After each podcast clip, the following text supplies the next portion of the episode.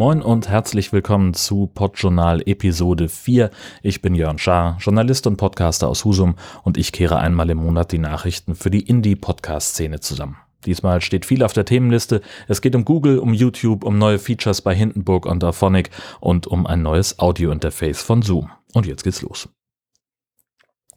Ja, ich fange an mit einer kleinen Fehlerkorrektur. In Episode 3 hatte ich von Vorwürfen gegen Adobe gesprochen, die eine Software mit Bilddaten ihrer Kunden trainiert haben sollen. Tobias wies freundlicherweise darauf hin, dass Adobe dem widersprochen habe. Das wurde im Photographics Magazin ausführlich besprochen. In Audioform gibt es dazu etwas von Happy Shooting. Beide Links sind in den Show Notes. Und im Podlove-Forum schrieb jemand, dass die Kapitelmarken bei Spotify jetzt ausschließlich über Timecodes funktionieren. Bisher hat Spotify offenbar auch Podlove-Kapitelmarken korrekt interpretiert, aber das ist mit der Umstellung auf Timecodes offenbar vorbei. Dann gibt es die traurige Nachricht, dass der Sendegarten das Audiointerface für immer abgeschaltet hat.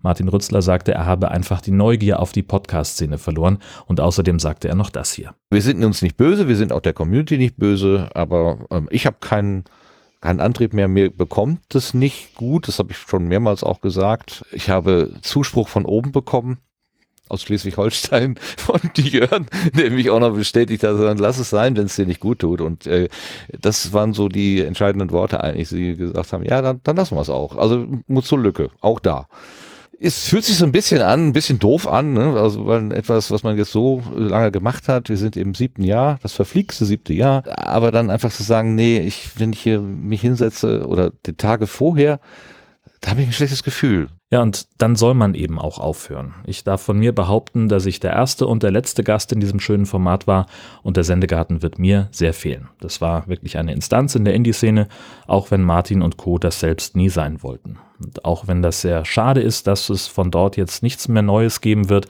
glaube ich doch, dass es der richtige Zeitpunkt war. Zum Zeitpunkt der Aufnahme ist die Episode 149 noch nicht veröffentlicht, sie kommt aber sicher bald in die Podcast-Apps der Nation.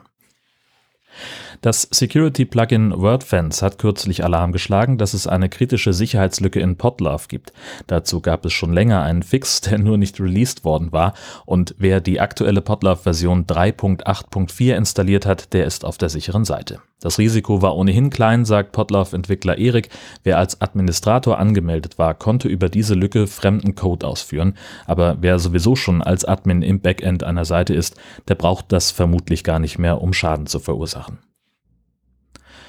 Steffen wies mich noch auf ein Video über KI-gestützte Videobearbeitung hin. Das meiste davon sind Plugins für Adobe Premiere und es sind auch drei Tools zur Audionachbearbeitung dabei. Reingucken in das Video schadet definitiv nicht, denn auch das, was diese Videotools machen können, ist ziemlich sehenswert. Ja, und dann Google mal wieder. Jetzt waren die für kurze Zeit auf einem okayen Weg, was Podcasts angeht, und zack ist das Licht wieder aus. Podcasts werden in den Suchergebnissen jetzt nicht mehr mit einem Player angezeigt, sondern einfach nur so wie jedes andere Suchresultat auch. Dafür wird YouTube, das ja auch zu Google gehört, Podcasts demnächst über YouTube Music ausspielen. Wer diesen Dienst nutzt und darüber Podcasts hört, der kann sie auch dann weiterhören, wenn der Bildschirm aus ist, hat Kai Chuck, Head of Podcast bei YouTube, beim Hot Pod Summit angekündigt. Das Ganze erstmal nur in den USA und mit der Option für Werbung im Feed. Mehr Details zu den beiden Meldungen, Google und YouTube, gibt's in den Shownotes. Und für alle, die überlegen, ob sie ihren Podcast jetzt auch zu YouTube bringen sollten, gibt es ein Best Practice PDF von YouTube. 67 Seiten sind das mit allen Fragen und Antworten. Ich verlinke mal einen Blog-Eintrag, der das ein bisschen auf die Highlights runterkocht. Dort ist aber auch das PDF verlinkt. Die App Podcast Republic hat ein Update bekommen und erlaubt jetzt unter Android 12 und höher dynamische Farbgebung basierend auf dem Bildschirmhintergrund des eigenen Smartphones. Und mein Smartphone-Bildschirmhintergrund ist Dönerfleisch. Ich würde wirklich gerne wissen, wie die App das umsetzt, aber mein Telefon bekommt seit Android 9 keine Updates mehr. Das muss ich auch irgendwie mal ändern.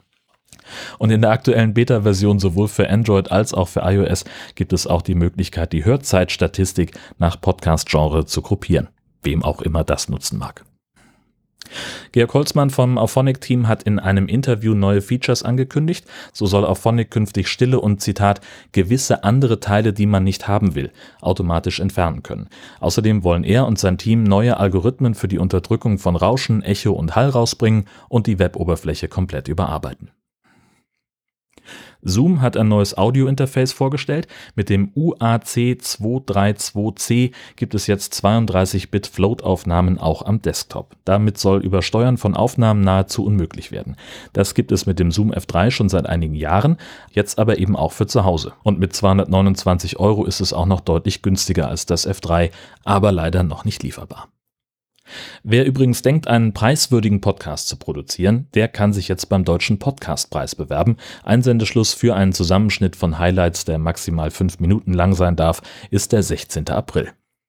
Ende März ist Podcamp in Essen und nach dem Podcamp kommt ein Podstock-Event. Vom 31. März bis 2. April ist ein reines Online-Event geplant. Viel mehr als einen Ankündigungstut auf Mastodon und einem Hinweis auf der Podstock-Seite gibt es dazu aber noch nicht. Die MA Podcast ist draußen mit den Zahlen für Januar. Da machen jetzt immer mehr Podcasts mit. 21 Produktionen sind neu dabei. Ich finde eigentlich ja nur Geschichten aus der Geschichte wichtig als höchstplatzierte Indie-Produktion. Die sind auf Platz 8 und von Dezember auf Januar in den Hörerzahlen um 17 Prozent gefallen auf jetzt nur noch zweieinhalb Millionen Downloads im Monat. Im Dezember hatten sie sich gegenüber November um 45 Prozent auf rund drei Millionen verbessert. Die Emma Podcast listet ausschließlich teilnehmende Podcasts auf. Ja, und das Beste kommt zum Schluss. Hindenburg hat eine neue Version angekündigt. In Hindenburg Pro 2.0 soll es eingebaute Tools geben zur Soundbereinigung, die Möglichkeit für Videoschnitt, eine verbesserte Zwischenablage, um Clips zu sortieren und das Killer-Feature, einen eingebauten Transkriptionsdienst, der es ermöglicht, Audio sowie Text zu bearbeiten. Heißt also, da ist ein Satz in deinem Audio, der dir nicht gefällt, dann löscht ihn einfach im Transkript und er verschwindet im Audio. Dazu gibt es ein Ankündigungsvideo, das diese Arbeitsschritte zeigt und auch das Ergebnis und das ist wirklich beeindruckend. Ich bin jedenfalls sehr gespannt darauf und werde mir das so schnell wie möglich genau ansehen. Das war's für diesen Monat. Vielen Dank fürs Zuhören, für die Hinweise. Themen, Ideen, Kritik und Feedback nehme ich gerne unter redaktion.podjournal.de entgegen, aber auch bei Mastodon und meinetwegen auch bei Twitter. Alle Links zu den Themen und die Kontaktmöglichkeiten sind in den Shownotes verlinkt.